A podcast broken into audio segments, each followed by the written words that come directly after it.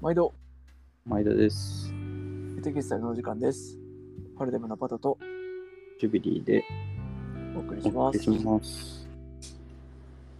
今日の一曲、はい実はジュビリーさんの方の最近はい着てる服、はい。まあ最近着てるっていうと、超ド定番ですけど、えっ、と、アメリカ軍の M65 ジャケットですね。うんうんうん。うん、ど真ん中。もう、超、超も超のつくド定番ですけどね。いつぐらいに手に入れたものなんですか、これ、もう15年ぐらい前かな。でも、ずーっと着てなくて、うん、うん。あんまりちょっと定番すぎるし。ただ最近だとやっぱ、ね、面のごっついアウターが、もうぐちゃぐちゃにしちゃっていいようなアウターが欲しいなと思って、うん。うん、子供抱っこしたりするのも。うん。ってなった時に、そう、なんか引っ越しでいろいろ整理したら出てきて、一回来たら、なんか、あ、これ楽だわ、と思って。それでよく来てるんですけどね。うん。うん。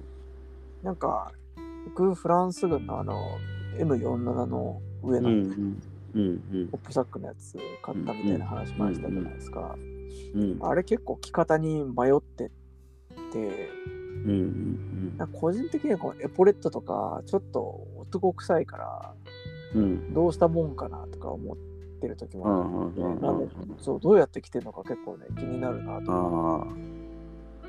いや、もう寒いから、ジップ閉めちゃってんだけどね、僕はね。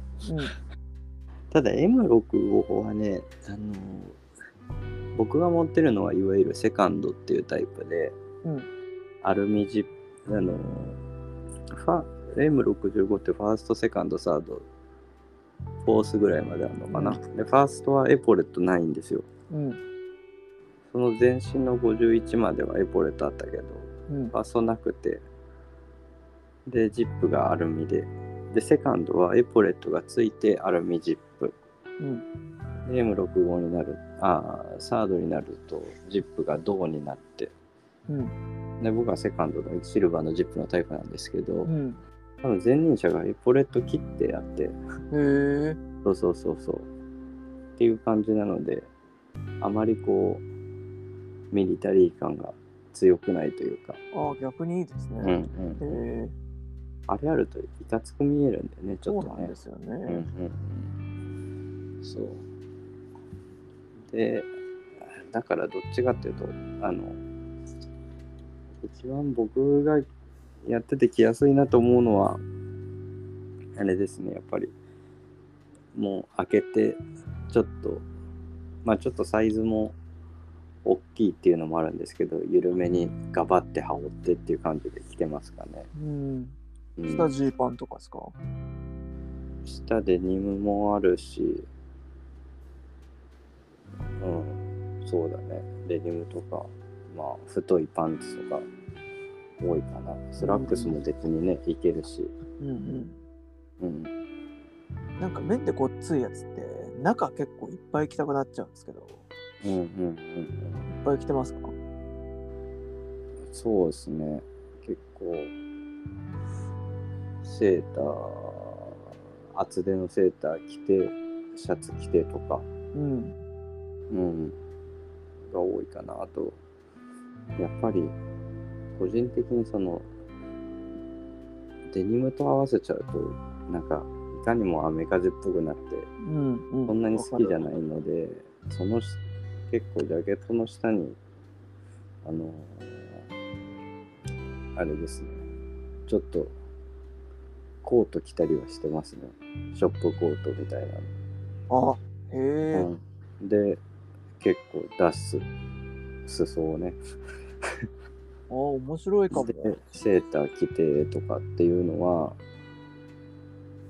やるかなセーター着て、ショップコート着て、M65。そうそうごまごま白のシャンブレーのコート着てとかあとグランパシャツまあ長めのグランパシャツみたいなの着てとかうんで、裾を出してきたりはよくしてるかな。ああ、面白いかも、それやってみそうようん。う。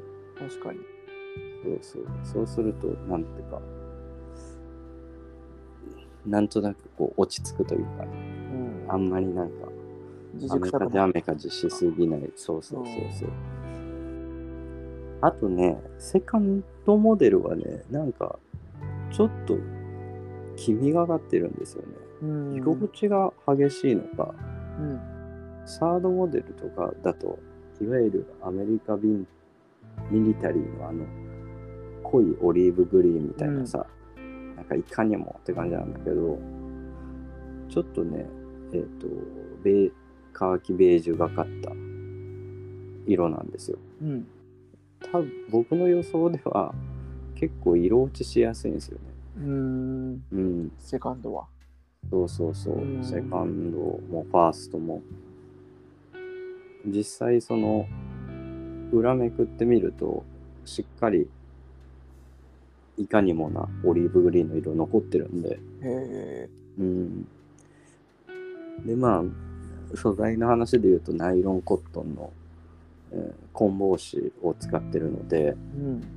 まあ、当時はそれがよりこう堅牢度が良くなかった染料を使ってたのかなっていううん。のがちょっと垣間見えて、まあだから余計アメカジ臭くないから多分当時も買ってたんだろうなっていう。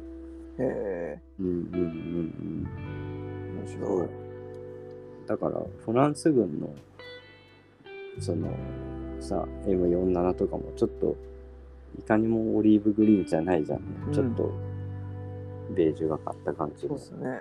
黄身ユがかニったクロ U みたいな感じですね。そうそうそうそうそうああいう色目だから結構うん。着やすいのかなっていう感じはするかなああ、すごうい、んそれなんか納得いく気がすそる。うそうそうなるほどです。ちょっと長いものを合わせるのは思いつかなかったから、ちょっと早速やってみたいと思います。まあね、これは僕がなんとか、えー最近春短いじゃん。うん。で、ショップコートみたいな薄手のコートって着る機会がないから、そうなんとか着たいっていううん。思いと、あとやっぱり、その室内とか入ると、今度コートがいらなくなったりした時に、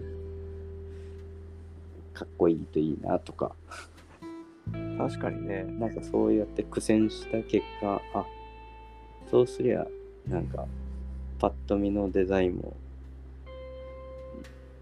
いわゆる M65 って感じもちょっと減るし、面白いなと思って結構そういう着方をしてますね。なるほどです。うんうんうんいやー、ちょっとね、厚手のコットンもそれこそ、なんか着る機会どうしようかなって思ってるの結構あったから、うん。うんちょっとそれはいいかもしれないなと思いました。まあ、何枚着るのって感じになるけどね。うん。まあ確かうん、ただまあそうインナーセーターショップコと M65 とか、に。うん。うん、は結構やるしあと M65 は結構あのやっぱ着てみるとあったかいね、うーん。ん、まあ僕の場合はライナーはないのでついてないからあれなんだけど取り外し式のねうん。中綿ライターが本来はついて1セットなんだけど、まあ、ついてないんですけうどんそれでももともと M65 は多分あの 2, 二層仕立てになってるんですよねほうほう。もとだもかとらはナイロンコットンのうんい。わゆるバックサテンうん。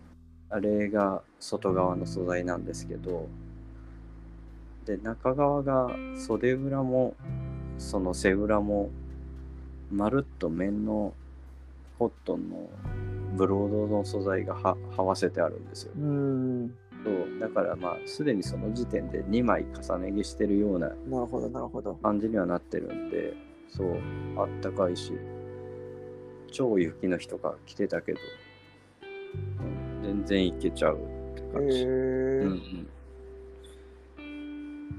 あと乾くの早い。あ、そうなんだ。やっぱり、うんナイロンコットンだから。そうそうそう、濡れたけど。真ん中すぎて、なんか検討したこともなかったけど、なんかそうやってそうだよると面白そうだな。うん。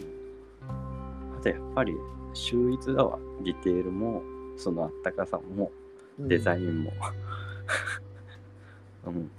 そりゃ、愛されるわって感じをね、改めて感じましたね。へえ、久しぶりに出して。そうそうそうそう。あれ、か久しぶりに見て調べてたら、うん、 8年ぐらいまで、40年ぐらい使われてたんだね。そうなんだ。そうへでえ、まあだから、そんだけやっぱり、こう、パーフェクトに近い何形だったんだなと思って。うん。まあね、エコワックスみたいな、いわゆるレベル7とかって言われる、ああいう形ももちろん出てきて、寒い地域ではそれなんだろうけど、うん。うんうん、やっぱり、こう、パ完璧なに近い形なんだろうなとは、改めて思いましたね。へえ。ちょっ今と、どんどんね高騰してるからミリタリー系特に M65 はバッツクレットのタイプはねもつはすね、ごい値段上がってるし、確かに。サンプリングもすごい相変わらず多いっすもんね。そうだねうん。やっぱりでもミリタリーは、ちょっとそういう永久定番的な要素もあるから、久しぶりに出しても全然切れるっていうのは、そ面うそ白いうっすそうねそうそう捨てなくてよかったと思ってはは確か2枚目なんだよな僕これへえ。 1回持ってたけどあげたか売っちゃったかしてうん、そうそうもう一回買ってってやったんだけどそうなんだ。いいよね。うん、やっぱりいいリッキーさんのチャンネルでもなんか確か分析してるのを見て、なんかファーストからフォースまで。うん。なんかまあそういうのね、うんちこいろいろ聞いてるとやっぱり、ああ、触りたいなーってなるし、行ああきたいなーって思っちゃうよね。うん